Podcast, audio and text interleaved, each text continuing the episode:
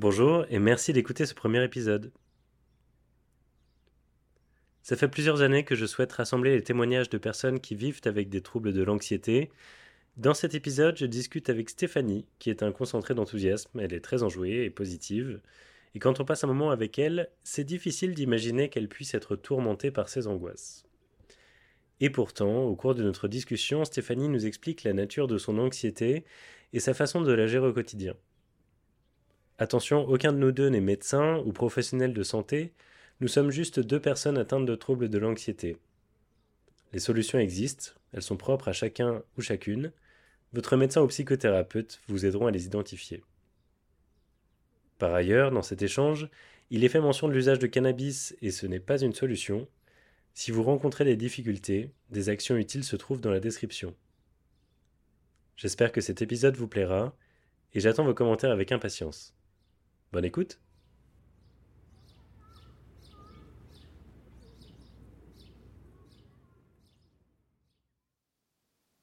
Bonjour Stéphanie. Bonjour. Merci de venir dans ce podcast. Ça me fait très plaisir de t'avoir ici et de discuter avec toi euh, d'anxiété. Est-ce que tu accepterais de te présenter pour les personnes qui nous écoutent? Tout à fait. Donc euh, bonjour, je m'appelle Stéphanie, j'ai 38 ans. Je vis à Berlin depuis trois mois maintenant. Euh, je suis euh, poète, presque prof de yoga. Et euh, comme beaucoup de Français à Berlin, je travaille dans la tech. Et je souffre de dépression depuis que je suis toute petite, de crise d'angoisse, d'anxiété. Et et je vis très bien avec. Et donc j'espère que euh, ça pourra aider d'autres gens.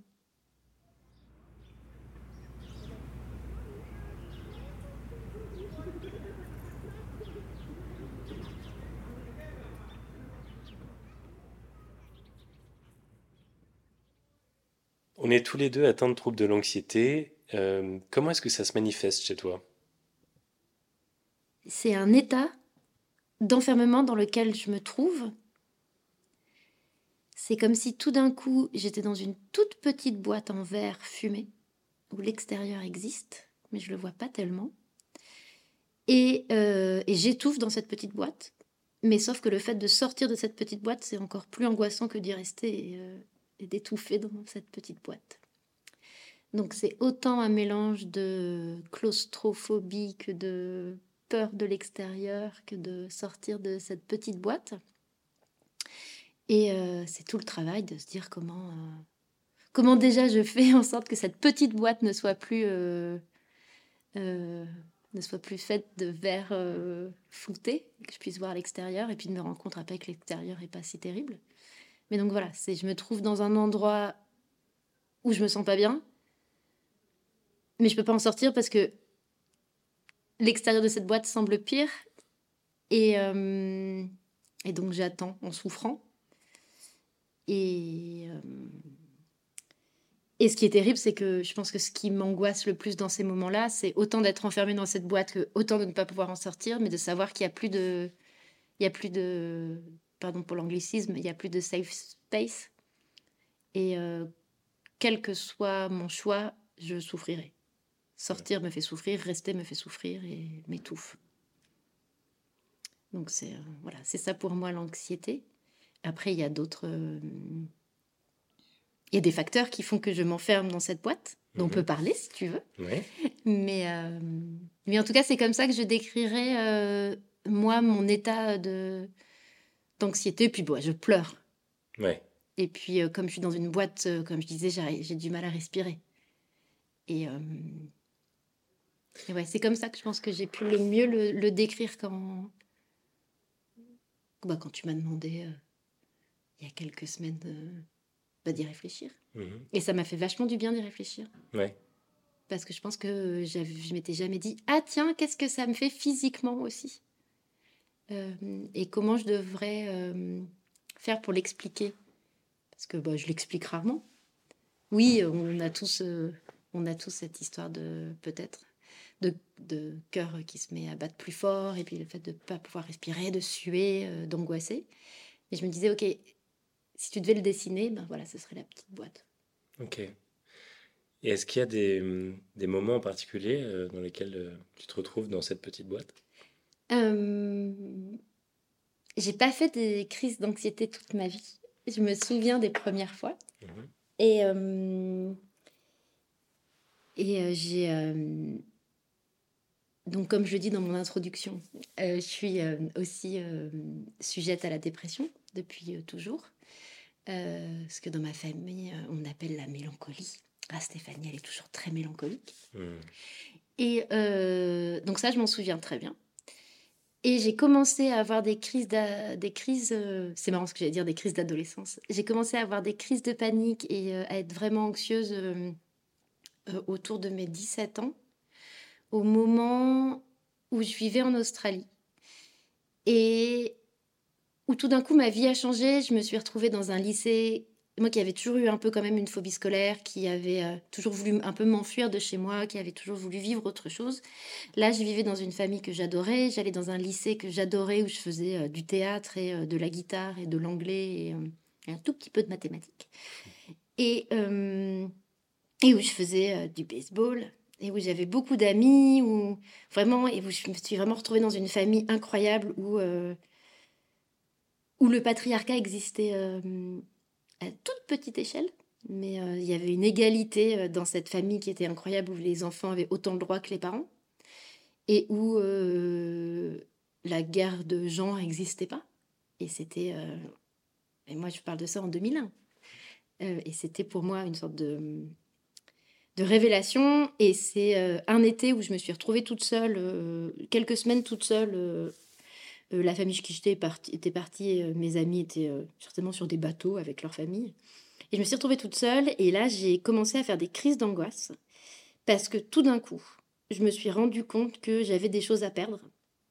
Et qu'avant mes 17 ans, je suis pas tellement sûre d'avoir vécu franchement. Et quand je dis franchement, c'est réellement, c'est vraiment franchement, solidement. Et euh, ces crises euh, d'anxiété, ouais, ont commencé à arriver au moment où je me suis rendu compte qu'il y avait des choses à perdre dans la vie. Et c'est là où, avec le temps maintenant, hein, je pense que à l'époque, je l'ai pas du tout, euh, pas du tout formulé comme ça, mais c'est là où je me suis rendu compte que je faisais certainement. Cas, je retrace mes dépendances affectives et et ma peur de l'abandon à ce moment-là qui s'est déclarée parce que, bah parce que j'avais des choses à perdre. Qui, dépendance et peur de l'abandon qui sont ancrées depuis toujours, mais qui sont vraiment euh, exprimées euh, à ce moment-là. Et, euh, c'est là où j'ai commencé un peu les addictions, où j'ai commencé à être addict aux gens, mais aussi addict, enfin addict toute proportion gardée. Mais c'est là où j'ai pris mes premières cuites, c'est là où j'ai commencé à boire de l'alcool, à fumer de la marijuana, à prendre de la drogue. Après, je suis jamais tombée dans des choses extrêmes, mais c'est là où j'ai découvert que, euh, que je pouvais remplir ce vide par d'autres addictions. Est-ce que tu t'es tournée vers, euh, vers, vers, ces euh, addictions pour éviter des situations où, où, tu aurais où tu te retrouvais dans cette petite boîte où tu aurais tes, tes crises d'angoisse? Alors non, parce que je le faisais aussi quand quand j'étais, c'était pas pour éviter, c'est plus que vraiment tout d'un coup, je, me suis rendu compte que euh, peut-être les, dix premières, les 17 premières années de ma vie avaient été une sorte de. Ouais, alors pas de mensonge parce que j'avais que 17 ans, mais en même temps, non, pas que 17 ans. On peut aussi souffrir à 17 ans. C'est pas. surtout souffrir à 17 ans. Mais euh, je pense que je me suis rendu compte que. Euh, la vie que je il y avait autre chose que la vie que je menais et que j'avais perdu mon temps. Et je pense que j'ai voulu rattraper pas mal de choses rapidement. Et puis, euh, cette découverte de cette angoisse, en effet, peut-être, euh, je, je, je, la dissimulais en fumant vraiment beaucoup de, de cannabis, qui est incroyablement facile à trouver en Australie quand on ne parle pas trop la langue et qu'on a 17 ans. Donc, euh, D'accord. Puis ça me détendait, ça me, et c'est euh, et c'est à partir de là aussi que j'ai commencé à avoir euh, ces angoisses sociales de me dire euh, mais si j'ai quelque chose à perdre, en fait, il faut que je sois il faut que je sois assez bien tout le temps pas trop ci ou pas trop ça pour être sûr de pas perdre les gens, vu que comme pour euh, tout, c'était une addiction d'être avec des gens, sauf que j'avais peur qu'ils m'aiment plus, donc c'était compliqué.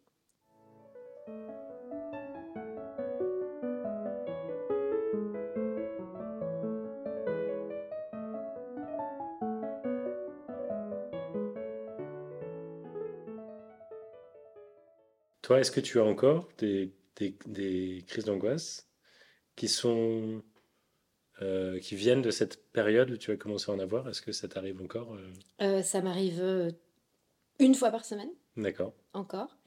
Alors une fois par semaine, c'est une moyenne. Hein. Parfois, je vais en avoir deux, et puis pendant un mois, je vais rien avoir. Mais on va dire si on lisse tous les chiffres sur l'année, je suis très professionnel. Je suis à environ une par semaine. la dernière, c'était lundi et on est mercredi, chers euh, auditeurs mmh. et auditrices. Donc c'était euh, il y a deux jours et, euh, et elle était... c'est terrible de dire ça sur ces crises de panique et ces crises d'angoisse, mais elle était assez intéressante parce que... donc moi, ça fait quoi? Ça fait 20 ans? Ouais, c'est ça, ça fait 20 ans. 21 donc je fais des crises d'angoisse. Bien sûr, on en parlait un peu tout à l'heure avant l'enregistrement, je mettais pas ces mots-là dessus. Je mm. les ai mis plus tard, ces mots-là sur euh, ce que je ressentais. Euh, je les ai mis euh, il y a quelques années. Hein, ça fait longtemps que je ressens ça, mais ça, un peu comme toi, ça fait à peine une dizaine d'années que, que je me rends compte de ce que c'est vraiment. D'accord. Et celle-là, elle était assez, elle était assez franche parce que tout va bien, tout se passe. et je pense que c'est important de savoir que si vous êtes au début du grand chemin, euh, qui est aussi un chemin très intéressant. C'est un chemin sur lequel euh, peu de gens peuvent aller, mais euh, ça, ça les empêche aussi de se connaître. Donc moi, je... Pardon, je fais une petite aparté, mais je souffre parfois, beaucoup, d'anxiété, de dépression, mais par contre, je l'échangerai contre rien au monde. C'est mon anxiété et c'est ma dépression, et elle fait aussi partie de moi et de qui je suis et de pourquoi les gens m'aiment. Ce qui est très dur pour moi, déjà, de dire que les gens m'aiment. Donc, ça, c'est un autre problème. Ce sera pour un autre podcast. Mais, euh, donc, lundi, j'ai eu euh, une crise alors que tout va bien. Tout va hyper bien au bureau. Euh, tout va très, très bien avec mes amis. Amicalement, tout va bien. je rentre, donc, on est à Berlin. Je rentre en France dans quelques semaines pour voir mes amis, ma famille Sentimentalement, tout va bien aussi, si vous voulez savoir. Euh, tout va bien. Et lundi, je me suis réveillée, mais en, crise d'angoisse incroyable. J'ai dû appeler une de mes amies très proches pour en sortir, parce que tout allait bien. Et que la première chose que je me dis quand tout va bien, c'est OK, quelle est la première chose qui va s'effondrer? Hmm. Donc, je me disais, mais c'est. Euh, comment c'est possible, alors que tout va bien, que mon que mon cerveau soit en train de scanner pour ok tout va bien allez vas-y creuse pour voir un peu où est-ce que tu peux aller chercher l'anxiété qui est un peu notre cerveau reptilien je sais pas et euh, et j'ai vachement réfléchi en me disant ok en fait ça fait des tas d'années que les choses sont pas ont pas été aussi bien et est-ce que je peux pas un peu en profiter? Donc euh, j'ai laissé euh, mon anxiété prendre une... prendre le dessus en me disant écoute si tu dois être anxieuse et pleurer vas-y et, euh, et puis bah, j'ai continué ma, ma, journée en, en, en, inspirant, en expirant, en me disant que oui, euh, tout ne serait pas toujours aussi bien que, que ces quelques mois, mais que en fait je savais, j'avais les outils. Je pense que c'est ça maintenant en fait. J'ai les outils pour, euh, pour m'en sortir qui sont le yoga. Oui. aller me baigner dans l'eau très froide oui, à 3 degrés. Tu m'as appris que t'es baigné alors qu'on est en, novembre et qu'il fait un, bon 3 degrés dehors. Et qu'il neige. Et qu'il neige.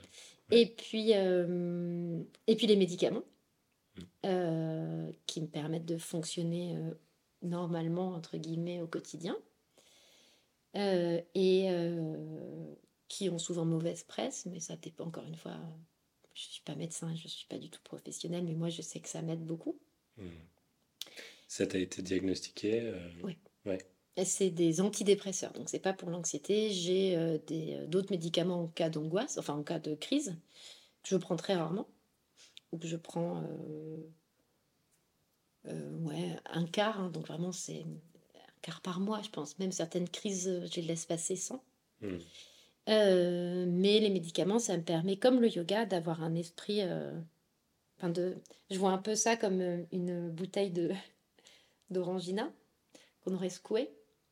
Et en fait, les médicaments, ça me permet de de voir toute cette pulpe redescendre pour que le liquide devienne un peu plus clair et que ben, je puisse voir les choses comme elles sont et pas uniquement à travers le prisme de ma dépression et de mon anxiété. Donc c'est un petit peu mes, mes bouées de sauvetage et puis mes copains, quoi. Mmh. Mais vraiment mes copains et, euh, et ma sœur et, euh, et, de me dire quand ça va pas, je sais que... Ben voilà quoi. Ce que j'avais pas avant. Parce que j'avais peur de les perdre si je disais que ça allait pas ou que j'étais pas toujours rigolote et de bonne humeur. C'est difficile d'en parler. C'est difficile d'en parler. Je sais pas, parce que je l'ai toujours fait avec beaucoup d'humour. Mais c'est difficile quand ça arrive. Je pense que c'est ça a toujours été facile pour moi d'en parler, même au bureau. Par contre, les jours où là tu te dis en fait je peux pas, ça ne va pas du tout, là c'est difficile. Parce que tout d'un coup, c'est. C'est rigolo d'être déprimé, d'être un... une rigolote. Et de faire des blagues en disant Oh bah hier bah, j'ai dormi une nuit en vomissant. parce que j'étais tellement stressée.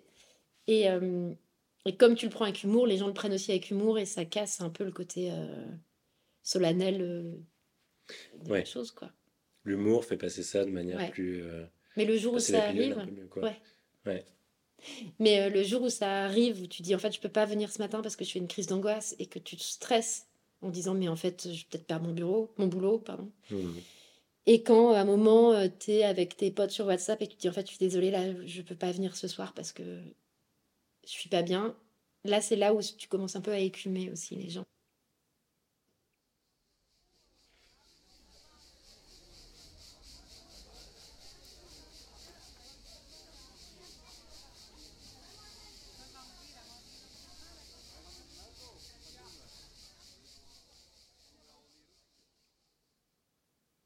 Est-ce que rapidement après avoir commencé à faire des crises d'angoisse, tu as dit à tes amis euh, la vérité sur euh, ce soir je pourrais pas venir parce que je fais une crise d'angoisse? Est-ce que tu en parlais directement? Non.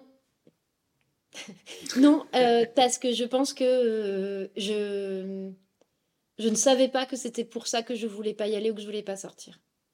Parce que bah, j'étais fatiguée. parce que j'avais passé la journée au boulot à fonctionner et donc, qui dit fonctionner, dit mettre une couche quand même de sociabilité assez épaisse. Euh, de faire de l'humour, de travailler, d'être performante, parce qu'encore une fois, euh, si je ne suis pas performante, drôle, sympa, très très belle, euh, les gens ne vont pas m'aimer, donc je vais perdre mon travail, je vais perdre mes amis. Donc en fait, tout ça, c'est de l'énergie que beaucoup de gens ne mobilisent pas tous les jours en permanence. Ça plus la vie, donc ça fait double énergie. Et je pense que le soir, j'étais crevée et que euh, j'avais envie de pleurer tellement j'étais fatiguée et que je devais inventer une bêtise parce que je pensais que juste que j'avais la flemme. Et je m'en voulais d'être flemmarde et je m'en voulais d'être. Euh, et puis en fait, le problème, c'est que comme je veux que tout le monde m'aime, je dis oui à 12 personnes. Et donc le soir arrive où je dois dire non à 12, non pas à 11, parce que tout compte fait, la 12e, je peux pas non plus. Par contre, il y a une semaine, j'étais d'accord pour tout caler. Parce que cette semaine-là, j'étais en forme et le soir. Et donc, euh, depuis, que, depuis quelques années, même pas depuis quelques mois, et notamment euh, pour des raisons euh, beaucoup trop longues à expliquer, j'ai vécu neuf mois chez mes très très très bons amis qui sont la famille, j'ai découvert que tu avais le droit de dire non à tout ce que tu voulais et aller te coucher à 17h si tu avais envie, et que les gens continuent à t'aimer et ça a été une sorte de, de révélation, d'où le fait que je pense que maintenant je peux vivre seule à Berlin sans problème, sans avoir ces angoisses aussi euh, récurrentes que d'habitude, parce que je sais qu'on m'aime d'une façon inconditionnelle quelque part. Oui. Que c'est pas le fait que tu ne viennes pas un soir qui va faire qu'on t'aime moins. C'est pas une jauge d'amitié, quoi. Et puis surtout, euh, je me souviens, euh, parce que euh, on n'en a pas parlé, mais j'ai quand même fait une thérapie pendant plusieurs années. et je me souviens de ma psy que j'adorais, Linda, qui disait Mais écoutez, Stéphanie, vous n'êtes pas le Christ. Et en fait, elle me disait Vous n'avez pas besoin d'être autant dans le sacrifice, et surtout, vous n'êtes pas le centre en fait. Si vous venez pas à une soirée, les gens diront ah tu saoules et puis après ils iront à la soirée et oublieront que vous n'êtes pas là. Et ce côté euh, aussi, alors c'est pas égotique mais c'est un peu euh, auto-centré parce que quand tu souffres t'es auto-centré aussi. Tu te rends, tu as l'impression de dire le monde va s'effondrer parce que je dis non à cette soirée et les gens vont se dire ils vont se mettre autour d'une table en disant Stéphanie n'est pas venue à la soirée mais alors que en fait les gens pensent beaucoup moins à nous qu'on pense. Donc euh, je sais pas ce que tu en penses. Je suis complètement d'accord avec ça. J'en suis venu à la même conclusion. Ce qui n'est pas vraiment une conclusion, c'est plus une pensée, mais de se dire, mais à un moment j'ai dit ça, moi aussi j'ai suivi une thérapie euh, pendant plusieurs mois, euh, quand je vivais encore à Paris. Et euh, à, mon thérapeute, j'ai fini par dire, mais en fait, je me dis, mais quel... presque quel narcissisme, quel égocentrisme de se dire je suis tellement ridicule dans ce métro que tout le monde va se retourner pour euh, me regarder et juger ma tenue, par exemple. Ce genre de choses. C'est pas une vraie pensée qui m'est venue. Je sais pas pourquoi j'ai inventé celle-là alors que j'ai énormément d'exemples qui sont pour le coup réels. Mais tu vois ce que je veux dire? C'est vraiment. Mais tu vois très bien ce que je veux dire parce que c'est exactement ce que tu viens de dire. C'est que on est tellement convaincu qu'on va décevoir les gens, même ceux qu'on ne connaît pas et qui ne nous connaissent pas, euh, que on en vient à se voir au milieu, comme si on était le centre du monde, et de se dire en fait, là, si je fais ça, les gens vont me juger. Si... C'est pas pour rien que j'ai mis six mois, six ans, pardon, six ans à faire ce podcast. C'est aussi ça. Parce que et, et, et, le premier épisode met un temps fou parce que voilà, euh, là on entend un peu euh, tel bruit, euh, là c'est pas parfait, là c'est il y a ce perfectionnisme aussi qui est si c'est pas parfait, les gens vont avoir quelque chose à redire dessus.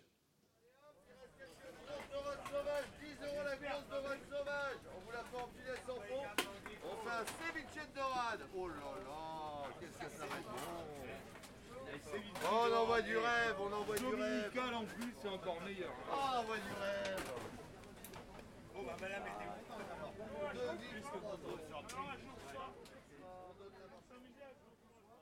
Quand tu te mets en tête du coup que euh, les gens ne font pas tant attention à toi que ça, est-ce que ça t'aide?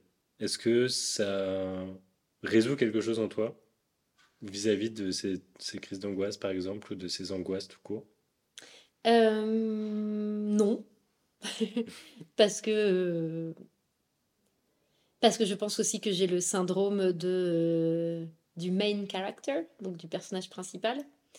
Euh, ce qui fait que même si je sais que c'est pas le cas, quand je prends le métro, j'ai l'impression d'être dans un film où je me dis, je prends le métro. Quand j'étais jeune, euh, j'adorais Hélène et les garçons pas pour Hélène et les garçons, mais euh, j'adorais parce que je pensais que c'était en direct. Je comprenais pas l'idée de... J'étais très jeune, hein, j'avais pas 15 ans, hein, j'avais 7 euh, ans. Mhm. Je comprenais pas l'idée de montage. J'étais certaine que euh, c'était filmé en direct et que quand, appuyais, quand tu allumais la télé, tu prenais les moments qui, étaient, bah, qui étaient en train de se passer comment il changeait d'habit, de vêtements, je ne sais pas. T'as inventé la télé-réalité en fait. complètement, complètement. D'accord. Et en fait, donc quand j'étais petite, je me souviens d'être dans la voiture et de faire des, euh, faire des mimiques parce que je me disais, ah, il y a peut-être quelqu'un là qui a allumé la télé et qui regarde ce que j'ai inventé le Truman Show et euh, la télé-réalité. Wow. Mais, mais je me dis, et donc, je pense que c'est resté un peu ce, cette obsession de, des caméras euh, qui sont partout en permanence et qui, qui regardent ma vie. Et euh, tout ça pour euh, revenir à l'idée que non, j'ai toujours l'impression d'être observée en permanence et donc de devoir euh, me tenir bien ou mal.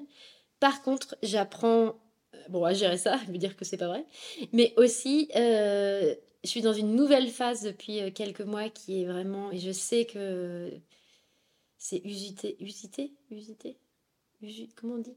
Quand on utilise beaucoup quelque chose C'est. Use. usité Je sais pas comment dire. C'est usité. Usité, ce serait euh, pour plus des us et coutumes Bah alors non. Alors je sais que le mot a été. Euh, galvaudé. Galvaudé. Je sais que, que le mot a été. Euh, usé jusqu'à la corde. Très bon. mais j'apprends vachement à m'aimer. Et encore une fois, je sais que ça peut paraître un peu facile, mais, euh, mais je pense pas que je sois quelqu'un de mauvais ou de méchant. Mais non, merci. Vraiment pas, pour le coup. Et pour le coup, alors qu'on en connaît des gens méchants. Ok, il y en a deux, trois. Ouais. Mais euh, c'est ceux qui écoutent le podcast. non. mais euh, euh, sont les mêmes. Non, non, mais euh, et en fait, j'apprends à m'aimer, j'apprends, j'apprends à me dire que je suis la personne la plus importante, mais pas au niveau, encore une fois, de l'é- de- de l'égocentrisme, plus me dire si quelque chose ne va pas, quelque chose ne me va pas, si quelque chose. Si j'ai choisi, en grandissant, je pense que je me suis construit en étant quelqu'un de gentil, en étant quelqu'un de, de bienveillant, de rigolo et de avec qui, c'est très dur à dire pour moi, hein, avec qui je pense que peut-être les gens ont peut-être parfois envie de passer un peu de temps. De ouf. C'est pas facile. hein. Ouais, ouais, je comprends. Et donc je me dis, mais euh, peut-être que certains. Donc quand je fais un choix, il est peut-être pas très mauvais. Mm. Ou quand je me sens pas bien, c'est peut-être que j'ai pas tort. Et pouvoir écouter cette personne qui est moi et me dire, en fait, je suis la personne la plus importante, je suis plus importante moi que ma famille. Et en fait, c'est pas grave. Moi, je suis plus importante que mes amis. Mais ça veut pas dire que je suis égoïste. Ça veut juste dire que il y a personne d'autre que moi qui peut prendre soin de moi euh, au jour le jour. Euh, j'ai aussi appris à vachement demander de l'aide, ce qui est nouveau pour moi. Et en fait, cette aide, je l'ai en permanence, mais comme je l'offre aux autres, en fait. Et, euh, et donc, essayer de d'aimer cette personne que je regarde d'extérieur, qui est moi, et ben ça me fait quand même vachement du bien et ça m'empêche d'être d'être trop méchante avec moi-même. Comme quand, par exemple, je suis mal habillée dans le métro. Ça arrive, ça? Non, jamais. Non, évidemment. Non, ça m'arrive jamais. ça. Bien sûr que non. Mais par contre, tu vois, euh, je peux être stressée pour faire une présentation au bureau que j'ai préparée pendant... euh, bah, Aujourd'hui, j'avais une préparation au bureau qui devait prendre une demi-heure et puis en fait, je l'avais tellement bien préparée qu'elle n'a pris que 15 minutes. Et, euh, mais en fait, j'étais hyper stressée avant, alors que j'ai tout préparé, alors que c'est mon équipe, alors que... Et à un moment, je me suis dit, mais d'extérieur, euh, qu'est-ce qui pourrait déjà, un, arriver? Et deux, qu'est-ce que tu pourrais faire de plus? Bah rien du tout. Hmm. Et j'ai un peu arrêté de compter ou de penser que tout était de la chance. Et euh, ça, c'est nouveau pour moi, de me dire, euh, j'ai tellement de chance, euh, oh, c'est pas possible que ça, ça m'arrive. Et en fait, non, c'est parce que je bosse, parce que j'ai... J'adore euh, nourrir mes relations amicales, j'adore nourrir mes relations amoureuses, j'adore nourrir mes relations, donc euh, au travail aussi. Donc euh, c'est pas que de la chance, c'est beaucoup d'énergie, mais ça y est, je sais la mettre euh, là où il faut. Ouais. Et surtout ne pas la donner à tout le monde en fait en permanence. Hmm. Il y a plein de gens qui ne méritent pas mon énergie et et ça fait du bien de le dire, même si encore une fois c'est assez galvaudé de parler d'énergie, de parler où est-ce que je mets mon énergie, mais c'est peut-être tu l'apprends à 30 ans, 38. Mais voilà, Ouais, 30 ans aussi. Il y a plusieurs âges. on a plusieurs âges dans la vie. Ouais. Mais toi, t'arrives à ce truc d'énergie T'arrives à ne pas Je choisis mes batailles. Euh, Voilà, exactement. J'arrête pas de dire aux gens pick your battles. Ouais, c'est ça. Je choisis mes batailles en me Ouais. disant. euh, En fait, il y a eu plusieurs phases. Maintenant que je sais que je peux tout faire, genre je peux aller euh, à cette soirée et le lendemain aller travailler et re-aller à une soirée et avoir une vie sociale entre guillemets normale, ça n'existe pas une vie sociale Oui, oui, normale. Chacun a celle qui lui correspond. Normal pour J- toi, quoi. J'espère. Mais euh, c'est ça, en fait, c'est. Je choisis mes batailles en, en me disant, mais là, est-ce que j'y vais parce que je veux me prouver que je suis capable d'y aller ou est-ce que j'y vais parce que euh, ça a un vrai intérêt ou pour faire plaisir à quelqu'un qui m'est cher ou parce que voilà, ce sera important pour cette personne. Je réfléchis, ce qui fait que je passe à peu près autant de temps à me décider à aller une soirée qu'avant, mais au, au moins je sais que quand j'y vais pas, c'est pour une bonne raison. Quand j'y vais, c'est pour une bonne raison. Et j'essaye pas d'être partout à la fois. Ça a été le cas avant, et en fait, euh, non, on ne peut pas faire ça. Enfin, en tout cas, quelqu'un d'anxieux ne peut pas faire ça, euh, je pense. Euh, c'est c'est délétère si on commence à essayer de tout faire sans, euh, en ayant pour seul but de plaire aux gens. Et moi, pe- people pleaser, je l'ai plus du tout. Euh, je pense que, je- enfin, non, c'est pas vrai. C'est pas que je l'ai plus du tout, c'est que euh, je l'ai beaucoup moins. Mhm. Je me fous euh, complètement d'être ben, d'être quelqu'un à suivre ou, ou d'être aux endroits où les gens vont quand ils sont cool. Mhm. Euh, et pourtant, je vis à Berlin. Mais non, mais Et je pense aussi qu'il y a plusieurs vies berlinoises. ah bah ça oui. hein. Et moi, je veux te dire, j'ai pas la, Ah bah. j'ai pas la plus cliché des vies berlinoises. hein. Moi, j'y suis plus pour les parcs que pour les clubs. Mais ouais, Oh. même si j'aime bien les clubs quand même. Ça, c'est pas mal pour un, un slogan pour euh, la ville de Berlin. Ouais, pour, ouais, pour les pantouflards à Berlin, ouais, c'est pas mal. Ouais. J'y réfléchirai pour un autre podcast, peut-être. Maintenant que je suis lancé. Non, mais euh, toujours est-il que tu parlais de people pleaser. Je pense que c'est vraiment. Donc, people pleaser, on va peut-être euh, le traduire. De quelqu'un qui veut à tout prix plaire aux gens, Ouais, euh, qui va peut-être tout faire pour plaire aux gens. ouais. Euh, et ça, c'est quelque chose qui va beaucoup avec le, le, le fait d'être anxieux, c'est qu'on va souvent essayer d'anticiper les pensées des gens, Les désirs. les désirs, et euh, ce qui fait qu'on peut être extrêmement attentionné, mais parfois à un niveau euh, qui va trop loin et qui peut, euh, qui peut presque déranger certaines personnes. Mais je pense que. alors, j'ai checké, il n'y a pas de terme français pour People, people pleaser. pleaser, c'est quelqu'un qui aime plaire aux gens. Ouais. Mais je pense que c'est peut-être. ça en devient une obsession. Ça devient une obsession dans tout. Ouais. C'est-à-dire, Au tu vas cuisiner pour des amis, il faut que ça soit vraiment nickel, et je Je à tout. fatigue moi-même en y pensant. Ouais, je vais essayer de pas trop donner d'exemples alors, parce que plus on donne d'exemples, plus on est là genre, ah, qu'est-ce que je fais dans cette situation? Enfin, Non, mais ce, ce truc, je pense que tu as raison, ce truc de. Quand je faisais des fêtes, quand je faisais des fêtes à Paris, euh, quand j'étais en couple, le fait que j'étais euh, seule à gérer. Après, il faut dire aussi que, euh, en tout cas, moi, je suis une jeune fille blanche euh, privilégiée mhm, qui vivait à Paris. Euh, mon anxiété, elle est avant tout euh, néo-capitaliste. mhm. Quand on regarde sur le papier, j'ai pas de raison de faire des anxiétés, enfin d'être anxieuse. Mais ça n'empêche que je le suis. Mais c'est, mais c'est important, je pense, parce qu'il y a aussi une sorte de culpabilité qu'on n'a pas. ouais, je comprends. j'ai- Et cette culpabilité, elle rentre aussi quand tu es une fille, parce que euh, euh, quand tu es une fille qui vit, pardon, dans un dans un euh, moule hétéro euh, normé, je pas. Et où, comme bah voilà, quand je faisais une soirée, moi je ne m'amusais jamais. Je passais mon temps à regarder s'il y avait assez de chips, si tout le monde avait des pizzas, si quelqu'un avait faim, je faisais une omelette à 4 heures du matin. Alors que euh, mes partenaires s'amusaient et vivaient leur vie. Sauf que moi, je ne peux pas. Je ne sais pas si c'est être people pleaser ou si c'est juste être euh, bouffé par le patriarcat, mais euh, C'était chez toi? c'était chez moi, oui. Pardon, Oui. oui, quand c'est chez moi. Ça, ça fait toute la différence, je trouve. Ah bah oui. Mais même, mais même chez les autres, je vais aller aider. Je dirais, et puis j'ai envie que... Je sais pas. Mais euh, la dernière, j'ai vu une... Source.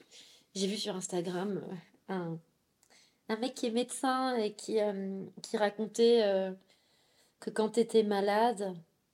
T'en feras ce que tu veux de ce, en fait, quand tu es malade, le, genre s'applique parce qu'il y a beaucoup plus de femmes malades seules que d'hommes malades seuls parce que les femmes restent. Mhm. Ah oui, c'est le docteur Beaulieu, non? Ouais. Ouais, Et j'adore que ce quand tu es, une... quand t'es un homme, ta femme reste pour t'aider. Quand tu es une femme, euh, ton mec se tire quand tu es malade. Ouais. Et c'est ce qui m'est arrivé aussi, hein.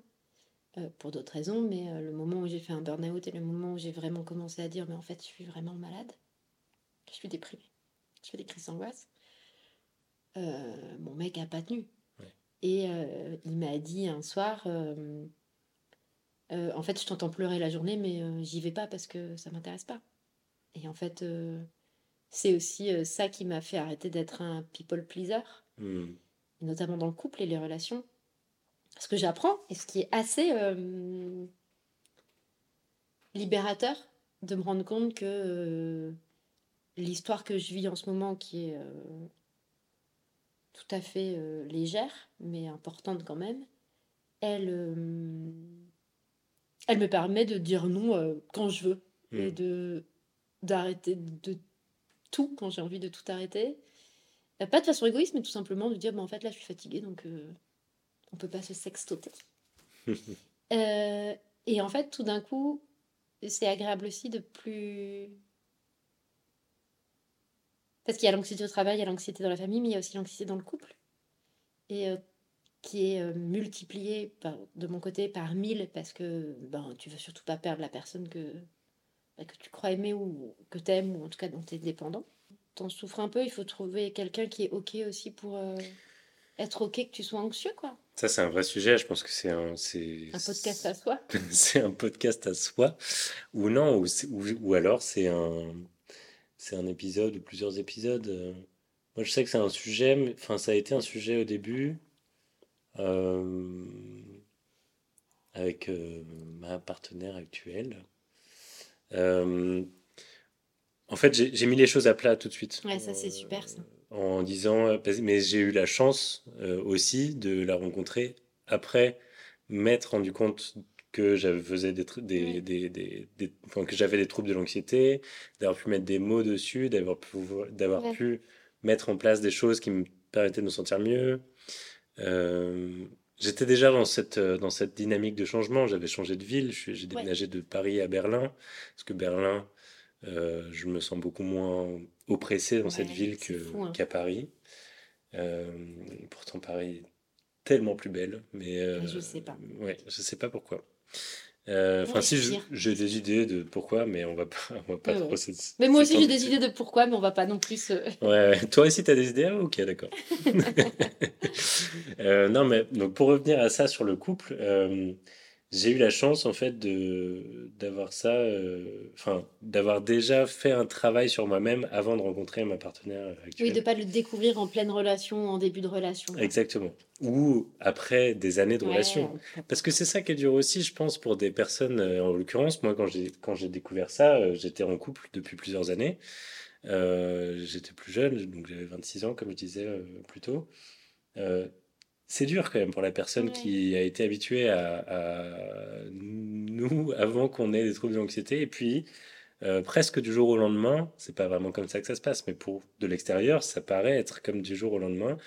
La personne devient un peu déprimée et puis euh, euh, va faire moins de choses, va refuser plus de sorties, plus de c'est super compliqué, je pense, d'un point de vue vie sociale, d'un point de vue équilibre dans le couple, à partir du moment où il y a des, des épreuves sur les côtés euh, qui arrivent, c'est très compliqué, je pense, à gérer. Donc, euh, en revanche, euh, quand le couple démarre une fois que, que la personne anxieuse a déjà fait ce travail, alors je ne veux pas faire de généralité parce que je vais juste parler de mon cas. Ce que j'ai fait, c'est que j'ai dit tout de suite, en fait, je veux pas que tu t'empêches, toi, hmm. de vivre ta vie comme tu la vis habituellement, juste parce que moi, je me sens pas de sortir un soir. Euh, si c'est possible, si tu y arrives, essaie de pas trop juger ça chez moi. Euh, si tu veux, tu peux quand même me proposer à chaque fois que tu sors de sortir. Parce que moi, ça me donne, un, ça me donne quand même un certain, euh, une certaine échelle de ce que c'est qu'une vie sociale, entre guillemets, normale. sa vie sociale à elle est très active. elle voit pas mal le monde. elle adore faire des expos, aller au ciné pas mal d'endroits euh, et de situations qui, moi, chez moi, euh, euh, occasionnaient des crises d'angoisse. Ben, le fait de rendre ça transparent et de lui en, lui en, parler et de lui dire, en fait, moi, ce que je veux, c'est en sortir, mais ça va pas se faire tout seul, il faut que je le travaille. Donc, il y a peut-être des moments où je serai un peu chelou, il y a peut-être des moments où tu me verras me lever au milieu d'une séance de ciné parce que je supporte pas, en fait, d'être... au milieu d'une rangée avec des gens à ma gauche, des gens à ma droite, j'ai peur de déranger si je dois sortir pour telle ou telle chose. Voilà, je pense que tu comprends ça. Je pense que les personnes qui nous écoutent, si, si vous êtes anxieuse, anxieux, euh, vous comprenez probablement ça. Le fait de dire je ne veux pas que tu te limites et je ne veux pas que tu m'accompagnes dans mon anxiété, ça ça m'a permis d'en résoudre 70% euh, en fait. C'est énorme euh, déjà parce que c'est une stat que je sors de mon chapeau, mais aussi parce que euh, je pense que c'est l'impression que ça m'a donné, en tout cas dans ma vie. Je fais tellement plus de choses depuis deux ans, ça fait deux ans qu'on est ensemble. Je fais tellement plus de choses, je suis tellement plus sûr de moi. Parce que tu as la euh, possibilité de dire non? Parce que j'ai la possibilité de dire non, parce que je sais que je ne suis pas jugé. Et aussi parce que j'ai quelqu'un qui euh, ne m'a pas, euh, qui ne me regarde pas de haut Mm. parce qu'elle fait plus de choses que moi ou parce que je dis pas que ça a été le cas dans ma vie. hein, Oui, mais oui, c'est- juste que c'est une, des, une des craintes qu'on peut avoir euh, quand on est anxieux, c'est de se dire la personne nous juge quand même. On a peur du jugement des autres. Euh, et euh, là, c'est pas le cas. En tout cas, pas à haute voix, ce qui est Mhm. pas mal, tu vois. Je pense que peut-être qu'elle s'est dit parfois, bon là, il abuse, euh, il a rien foutu de la journée, il veut pas sortir, qu'est-ce que c'est que ce... Bon, ça arrive peu parce que je travaille, mais... euh, Ou que tu fais des podcasts. ou que je fais des podcasts, ou que je fais les deux dans la même journée, imaginez. Incroyable. Mais euh, non, vraiment, le, le fait de- d'en parler et le fait de demander à l'autre de ne pas s'adapter, parce que je pense que c'est aussi, euh, elle est très empathique, donc euh, Ouais. euh, ce serait probablement un réflexe pour elle de dire, bah non, mais t'inquiète, on sort pas ce soir. Ouais, je Pas vois. grave, je vais rester avec toi et puis on va regarder un film.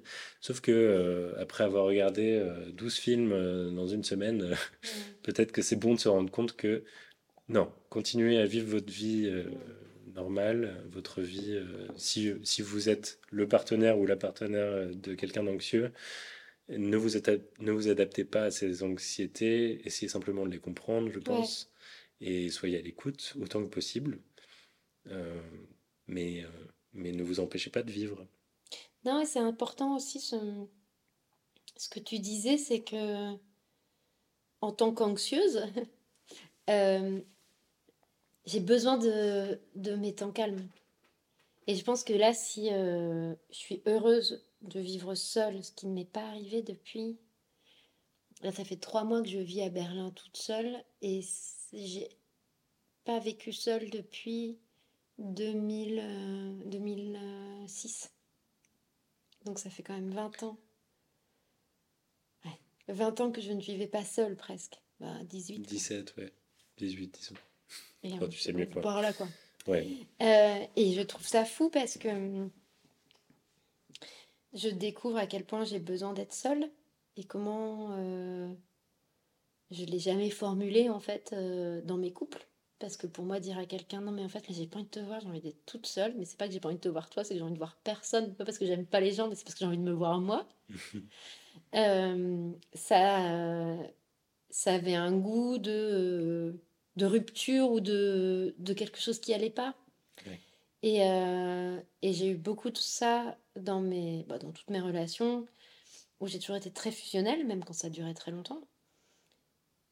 Et en fait, on s'épuise. Et il y avait un épuisement parce que bah, moi, je, je pensais, je voulais faire plaisir à l'autre, donc j'étais là tout le temps. Et comme je donne beaucoup aux gens, il y a une sorte d'addiction des gens en couple sur moi aussi, Mm. ils ont envie d'être avec moi tout le temps parce que je- sans le faire exprès, je fais tout. Et je fais tout pour eux, je me mets à aimer les choses qu'ils aiment, je me mets à aimer parce qu'en fait, je suis trop anxieuse de dire ce que j'aime, j'ai peur d'être jugée. Et, euh, et en fait, le jour, euh, c'est intéressant ce que tu disais sur euh, parfois ça arrive du jour au lendemain, on change. Et moi, ça m'est arrivé, je pense, de changer du jour au lendemain. Mais sauf que je pense pas avoir changé, je pense juste que je suis dev- devenue moi-même en fait au bout de 5 ans, 6 ans peut-être. Et en fait, ça a pas tellement plu qui j'étais. Parce que tout d'un coup, je disais, mais en fait, je suis crevée, non? Euh, Et en fait. euh, Alors, je dis pas que j'ai menti parce que c'est pas du tout. Je me mets pas. euh, Un, je ne m'en veux pas, c'est très important. Et puis deux, je pense pas que c'était euh, conscient. Mais je, je me mentais à moi-même en me disant oui, j'adore regarder euh, le Canal Football Club le dimanche soir. Mais, euh, mais non, en fait. Et oui, j'ai trop envie d'ouvrir un restaurant. Je dis avec un chiffre, c'est pour ça que dis. Mais en fait, non. Et, euh, et voilà, je sais. En fait, c'est plutôt ce que tu as dit que je trouvais très intéressant sur euh, du jour au lendemain, on change. Mais je- en tout cas, moi, de mon côté, c'est pas que j'ai changé, c'est que en fait, à un moment, tu es fatigué de pas être toi-même. Et, et la meilleure chose qui a pu m'arriver en tant qu'anxieuse, c'est de vivre seule avec un chien. Mais quand même de vivre seule. Ouais. Et, et, encore une fois, j'ai plein de copains, notamment à Berlin. Je pense que j'ai jamais eu une vie sociale aussi.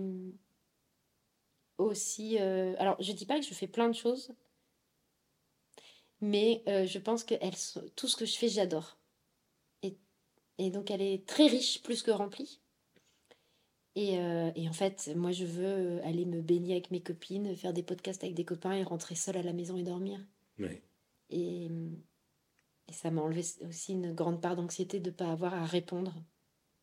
Et euh, tant que j'aurais pas trouvé un ou une partenaire qui euh, peut répondre un peu à mes envies d'indépendance et de liberté et de confiance, dans euh, Que la chair est triste d'Ovidie. Euh, c'est, on vérifiera. La fin, euh, la fin du bouquin est hyper émouvante parce qu'elle parle de ce qu'elle voudrait dans un couple. Et c'est ça, c'est juste en fait que chacun soit libre et indépendant, mais qu'il y ait une confiance telle que il n'y ait plus d'angoisse en fait. Et, et moi j'ai ça avec mes amis. Mm. Je commence à avoir ça au travail. Mais je trouve qu'avoir ça en tant qu'anxieuse dans un couple, c'est très dur. Mais euh, j'y travaille.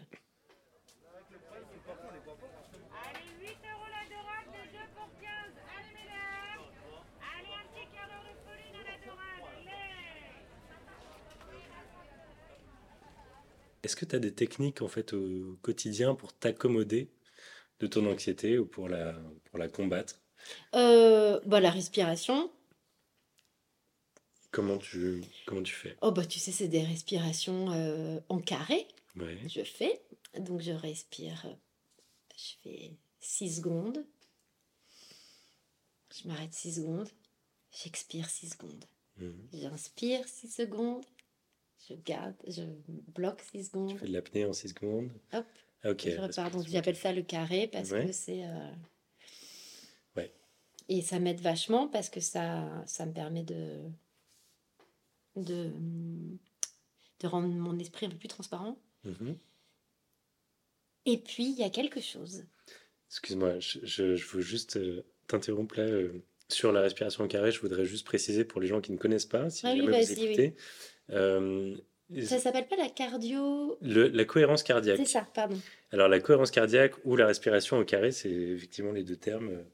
Il y a différents types, différents exercices de respiration que vous pouvez faire avant de les faire et avant d'y être initié par mon propre thérapeute, moi je pensais que euh, la respiration c'était juste oui, bon, bah, il faut que tu te calmes. Et puis euh, voilà, en voyant de, de l'extérieur et en ayant un, un, terrain plutôt pragmatique, cartésien, euh, on se demande vraiment comment est-ce que la, la, respiration peut faire l'effet presque d'un. Mmh d'un anxiolytique. Ou, mmh en fait, c'est quelque chose de tout à fait physiologique c'est qui se passe c'est que le fait de réguler son rythme cardiaque avec la respiration euh, va, euh, euh, comment dire, réguler le taux de cortisol qui se, donc c'est le cortisol, c'est une hormone qui, qui, je sais même pas comment le dire, qui est, qui est sécrétée par le corps pour se mettre en état d'alerte? pour répondre à, un danger ou à un stress ou à une situation de panique, etc. Ça peut être très bon? Ça peut être très très bon, c'est évidemment. Il faut surtout pas qu'on s'enlève complètement au niveau de cortisol, mais c'est pour le réguler. Et ces exercices de, respiration pardon, permettent de réguler ce niveau de cortisol et donc d'avoir un petit peu plus de sérénité. Euh, on le ressent dans son corps, on ressent ses muscles qui se relâchent un peu. Euh, c'est pas quelque chose qui marche dès le premier essai, euh, mais ça vaut vraiment le coup de le faire régulièrement. Moi, je le fais aussi. Et donc, je pense que c'est ah. un très bon, très bon exercice. Bah, moi, je l'ai appris au yoga. Et après, il y a d'autres. Euh, et euh, en parlant de la boîte tout à l'heure dont je parlais, le cube de verre dans lequel je suis enfermée, cet été, mais aussi au yoga, ça fait pas longtemps que je fais du yoga, ça fait que un an, mais j'ai une. comme tout, hein, j'ai une, une addiction. je suis addict au yoga. Et, euh, et en fait, c'est au yoga que je me suis rendu compte que je ne savais pas respirer et que depuis toute ma vie, j'étais en apnée. Et que donc je parle, je parle, je mange ou je respire. Enfin bon, je respire pas, je parle, je mange, je travaille. Et à un moment, j'ai plus d'air et je fais. Et je peux recommencer. Et tout le monde me dit toujours, mais au bureau, il me disait, mais Steph, pourquoi tu soupires autant? Et je disais, mais je ne soupire pas. Et en fait, je respire comme ça. Donc je travaille, hop, je suis en apnée. Et là, tout d'un coup, Et je recommence. Et en fait, ça faisait des années, depuis toujours, que je ne respirais pas. Je ne sais pas respirer. Et euh, cet été, euh, on m'a appris un peu à respirer. Et euh, plus le yoga, en mettant sa main sur mon ventre, en disant, en fait, tu pousses. Et tu descends. Et c'est terrible parce que j'ai dû attendre d'avoir 38 ans pour apprendre à respirer et me dire... mais qui fait aussi partie de l'anxiété de la de pas prendre le temps même pour ça en fait. Bien sûr. Et, euh, et, encore une fois, je suis d'accord avec toi. Quand moi, on me disait Ah, respire, je me disais ah, Mais enfin, je suis en pleine crise d'angoisse. Qu'est-ce que tu veux que je fasse avec ton carré? Si tu m'emmerdes avec ton respire. Carré, ouais. respire, respire. Mais euh, la respiration, c'est très important. Et deuxième petit, euh, petite chose. Quand j'étais avec mes amis là pendant neuf mois, mon chat est mort. vraiment pas une année facile. Hein. Et, euh, euh, j'étais un peu bah, pas très bien pour différentes raisons aussi. Et mon ami euh, m'a pris dans ses bras et il m'a serré très très très très très fort. Et il m'a dit garde ça en mémoire. Garde ce câlin hyper fort en mémoire et comme ça quand tu es loin et que ça va pas, tu pourras en ressentir encore les trucs physiques. Et j'ai ces petites clés mentales et j'en ai une autre que je peux pas vous dire parce qu'elle est beaucoup trop romantique. Mais j'ai ces petites clés mentales euh, qui font que... Euh, et surtout celle-là, je me souviens exactement où on est. On est dans les escaliers et ça va pas. Et il me dit, bah, tu prends ça comme outil. Parce que celui qui est romantique, après tout, n'est pas très intéressant par rapport à celui-là qui est vraiment très fort pour moi.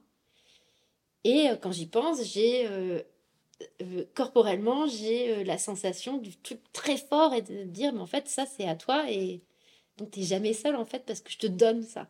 Je te donne le cadeau de ce câlin euh, fraternel qui fait que. Eh ben, que voilà. Mais il faut.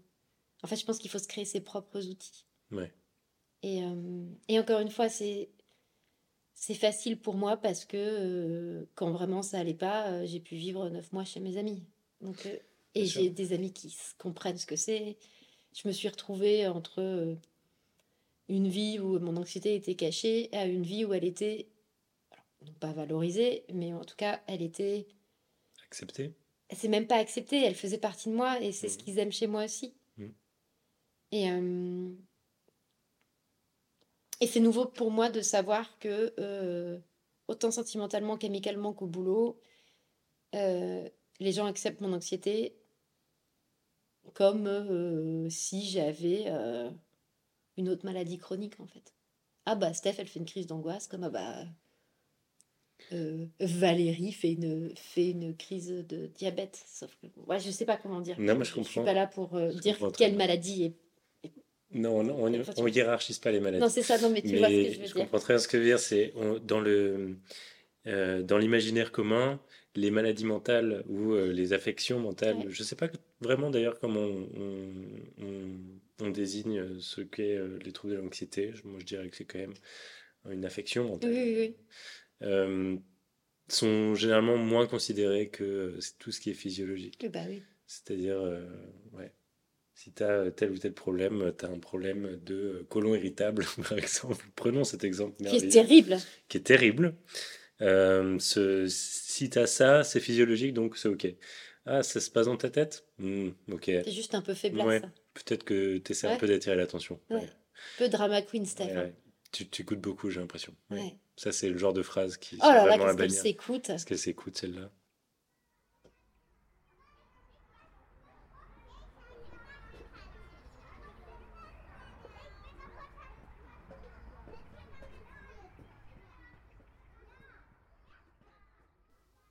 Alors Stéphanie, on se connaît, je sais que tu as un chien, Ringo.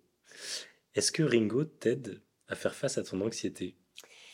Euh, Oui, alors comme... Euh, je sais pas comment j'ai pu l'oublier. Donc il y a le yoga, euh, les médicaments et, euh, et le chien. il m'aide énormément. C'était un projet de couple, hein, comme, comme souvent le chien, qui est devenu au fil du temps mon projet à moi. Et ça a été très dur d'avoir un chien toute seule au début. Et puis, et puis j'ai découvert que enfin j'ai découvert, je pense que je le savais, mais à d'autres façons, euh, de prendre soin euh, d'un d'un être euh, bah, doué de sensibilité, ça demande aussi d'être présente. on en avait déjà un peu parlé ensemble, comme tu l'as dit, on se connaît. Mais il y a quelques, il y a un an, j'ai fait une crise d'angoisse dans le métro en Allemagne. Et j'étais avec mon chien J'étais avec Ringo et euh, Ringo a posé sa tête sur ma jambe. Et tout d'un coup, euh, toutes les vagues mentales que j'étais en train de me faire, les scénarios ont disparu. Ma respiration, euh, bon, au maximum est devenue plus ou moins normale. Et il m'a réancré dans le présent et je me suis rendu compte que il y avait quelqu'un qui avait besoin de moi. et surtout, il, Maintenant, il sait avant moi quand ces crises arrivent. Et euh, je ne l'ai pas éduqué pour ça, hein, mais il sait. Euh, parce qu'en fait, quand on stresse, quand on angoisse, euh, on, crée, on, sécrète une sorte d'odeur. C'est pour ça que les chiens, on dit toujours, ils sentent la peur, mais ils sentent pas la peur, ils sentent cette, cette, hormone, cette hormone qu'on sécrète, que nous aussi on ressent entre humains. C'est mm. pour ça que parfois, quand tu es quelqu'un stressé, tu stresses aussi. Ah ouais. Euh, et, hier soir, je lisais le, manifeste euh, des, euh, des, espèces de Donna Haraway dans mon lit, où elle parle de cette importance du, bah, companionship, de la compagnon des hommes et, d'autres espèces. Et ça m'a remis voilà, dans, cette, dans cette optique de me dire que en fait, j'avais eu besoin d'un chien toute ma vie. C'est beaucoup de travail, c'est fatigant, mais euh, ce que ça t'apporte, c'est, euh, c'est incroyable. Je lui apporte aussi énormément en termes de croquettes, d'amour et euh, de jeu. Ne pas négliger les croquettes. Ne pas négliger les croquettes, mais c'est lui qui me force à sortir. Mm. Parce que, ben, en fait, il doit sortir quatre fois par jour, parce que c'est un petit berger australien, donc il faut qu'il fasse sa vie. Mm. Par contre, il n'y a rien de mieux au monde que de se lever le matin parce que ton petit chien vient se coller à toi et vient te mettre ses petites pattes sur toi et vous vous endormez à deux. Et euh, ça euh, change entièrement euh, ma perception de la vie parce que eh ben j'ai il compte sur moi. Et, et pas que j'ai besoin que quelqu'un compte sur moi pour vivre mais en tout cas c'est une responsabilité que j'ai prise et euh, on verra dans dix ans. Mm. Euh, mais, en tout cas, euh, je dis toujours, pour d'autres raisons aussi, mais que toute fille, en tout cas, devrait se voir offrir un chien à ses 15 ans, ou le jour de leur puberté, pour, pour être tranquille, et aussi pour être protégée, et pour être protégée. Je me sens vachement protégée, en fait. Autant physiquement que mentalement avec lui. Même si, bon, un chien, donc des fois, c'est très relou. Vraiment, je n'ai plus, j'ai pas peur de la vie en fait quand je suis avec mon chien. Ouais. Est-ce que euh, d'avoir euh, un être avec des besoins, avec euh, qui a besoin de donc ta vigilance, est-ce que, parce que c'est quelque chose que j'ai pas mal entendu en fait de devoir s'occuper d'un chien ou parfois d'un enfant. bon, chacun ses animaux de compagnie. ça, ça, permettait de, de, de de défocaliser l'attention euh, sur toi et euh, du coup de la focaliser sur quelqu'un d'autre. Est-ce que c'est ton cas? Est-ce que... Alors, euh, je dirais pas défocaliser. Non, pardon. Je dirais défocaliser, au contraire, as raison, excuse-moi. c'est que tout d'un coup, comme je disais, ça, ça, te réancre dans le présent.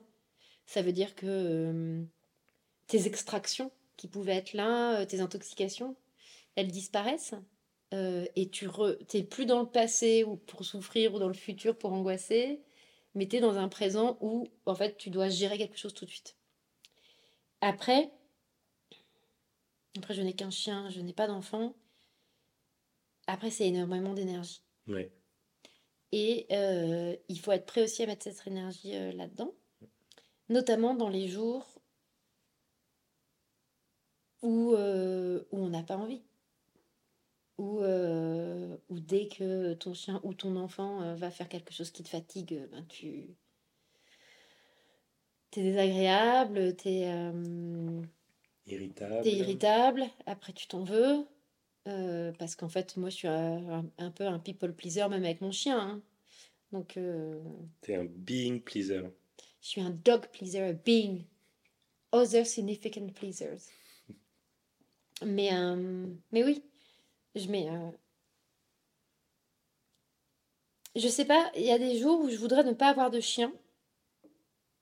Parce que euh, je pourrais euh, prendre l'avion tous les mois pour aller voir des potes, aller faire des trucs. Ce que je ferais pas parce que je, je prends soin de la planète. Mhm.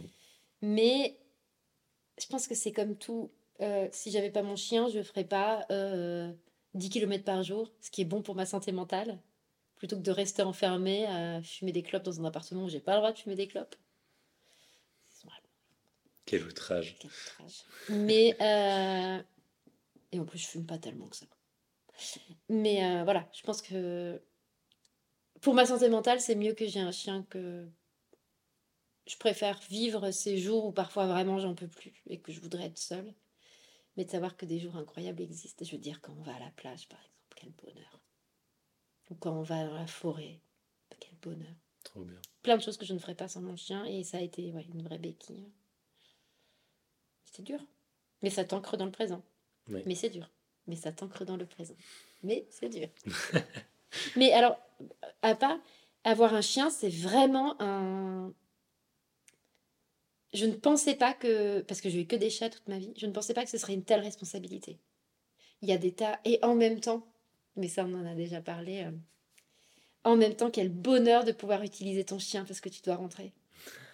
Et de devoir dire à 2h du matin à une soirée où en fait tu t'amuses mais pas trop, je suis désolée, je vais devoir y aller. Tout le monde dit mais non, te dit Oh, non mais il y a mon chien, il y a Ringo qui est tout seul et tout le monde dit ah bah oui non mais rentre. Je dis bah oui bah je rentre. Il est bon dos, le petit Ringo. Bon mais ça aussi, mais en fait c'est un très pour les anxieux c'est un très bon euh, Ouais. un très bon alibi. C'est un... il y a, de toute façon, je pense que je sais pas si on a besoin d'un animal domestique pour avoir des excuses non. pour partir. Il y a vraiment, tu peux, tu peux dire n'importe quoi. De toute façon, tu trouveras une excuse Ouais. parce que c'est vital. Il faut sortir de cet endroit. Bon, ça fait un petit moment qu'on discute. Je pense que Ça on fait a trop vraiment. de temps, pardon. Non, ça fait pas trop de temps du tout. Euh, j'aimerais que j'aimerais que ça dure des heures. Euh, et je pense que peut-être qu'on aura l'occasion de faire un deuxième épisode avec toi parce que je pense qu'on a plein de choses. Mais non, mais il y a, il y a tellement de sujets sur, dans lesquels euh, Ouais. ça, a un, ça a un sens de parler de, de l'anxiété. Et puis on a, je pense qu'on a plein d'expériences et on apprend aussi un peu à se connaître Ouais. sous ce, sous ce jour-là, qu'on ne se connaît pas euh, l'un et l'autre. Donc il y a forcément énormément de discussions qu'on peut avoir. En tout cas, merci. Bah non, de Donc, rien. est-ce qu'il y avait autre chose que tu voulais rajouter euh, avant que Euh, avant qu'on rende l'antenne? Alors, euh, juste euh, euh, pour les gens qui ont le privilège de parler anglais, il y a ce livre qui est incroyable, qui s'appelle How to be Alone de Lane Moore, qui m'a vachement aidé ces derniers mois et qui parle un peu du sabotage, ce qu'on fait aussi parfois quand on est anxieux. On préfère parfois couper les ponts plutôt que devoir euh, dire aux gens non mais en fait c'est juste que là j'ai besoin d'un peu d'espace et à la place on dit moi je lui parlerai plus jamais. Donc le sabotage amical et aussi relationnel et que ça parle beaucoup de comment vivre avec une famille euh, un peu distordue et euh, de la, la romantisation affective. Et ça m'a vachement aidé et donc voilà. Donc c'est How to be alone de Lane Moore qui est très drôle comme livre et euh, j'espère qu'un jour il sera traduit. Il est aussi en audiobook si euh, vous êtes trop anxieux pour lire, parce qu'il y a ça aussi. Quand on est anxieux, on a du mal à se concentrer, donc on finit par regarder des séries, ce qui est très bien quand c'est de très bonnes séries.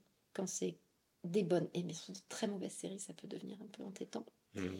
Et lire est très compliqué quand on est anxieux. Et donc j'ai découvert aussi, euh, quand j'étais très anxieuse, les audiobooks que j'avais toujours regardés avec énormément de mépris en disant Ouh, tu n'existes Ce n'est pas ma littérature. Et en Et- français en plus. Oh, c'est terrible, je déteste les voix en français.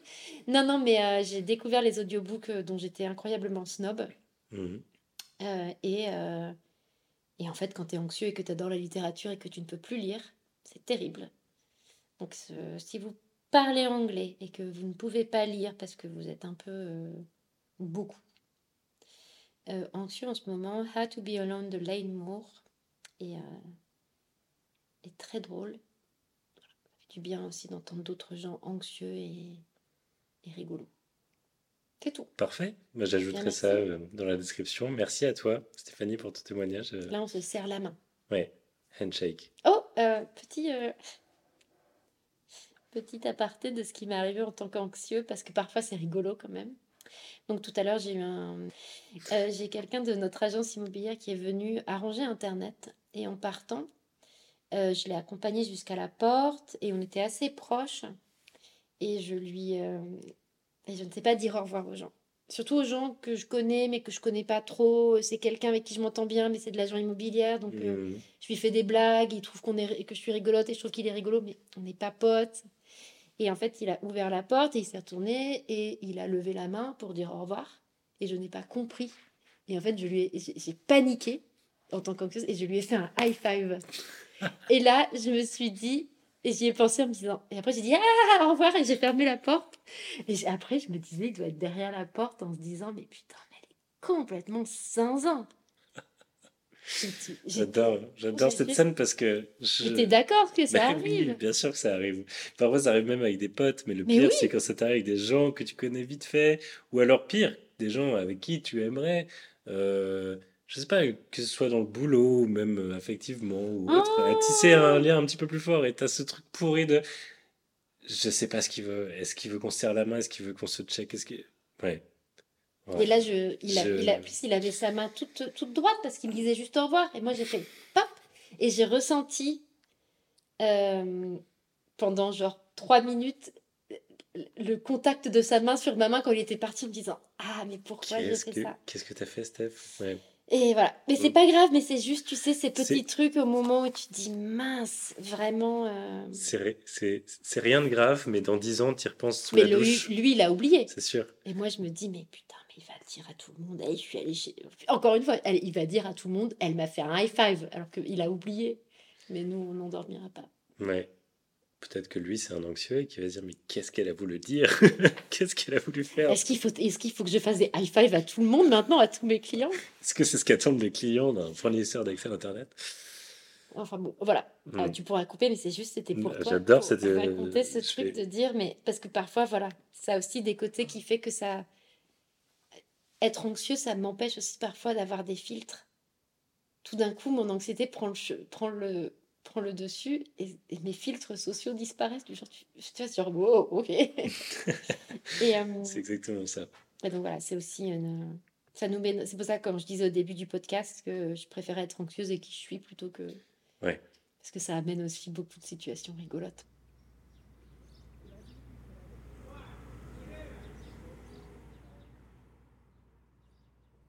Merci d'avoir écouté cet épisode jusqu'au bout. Si vous vivez un trouble anxieux ou si vous êtes professionnel de santé et que vous souhaitez témoigner, n'hésitez pas à me contacter à l'adresse email qui se trouve dans la description. À bientôt!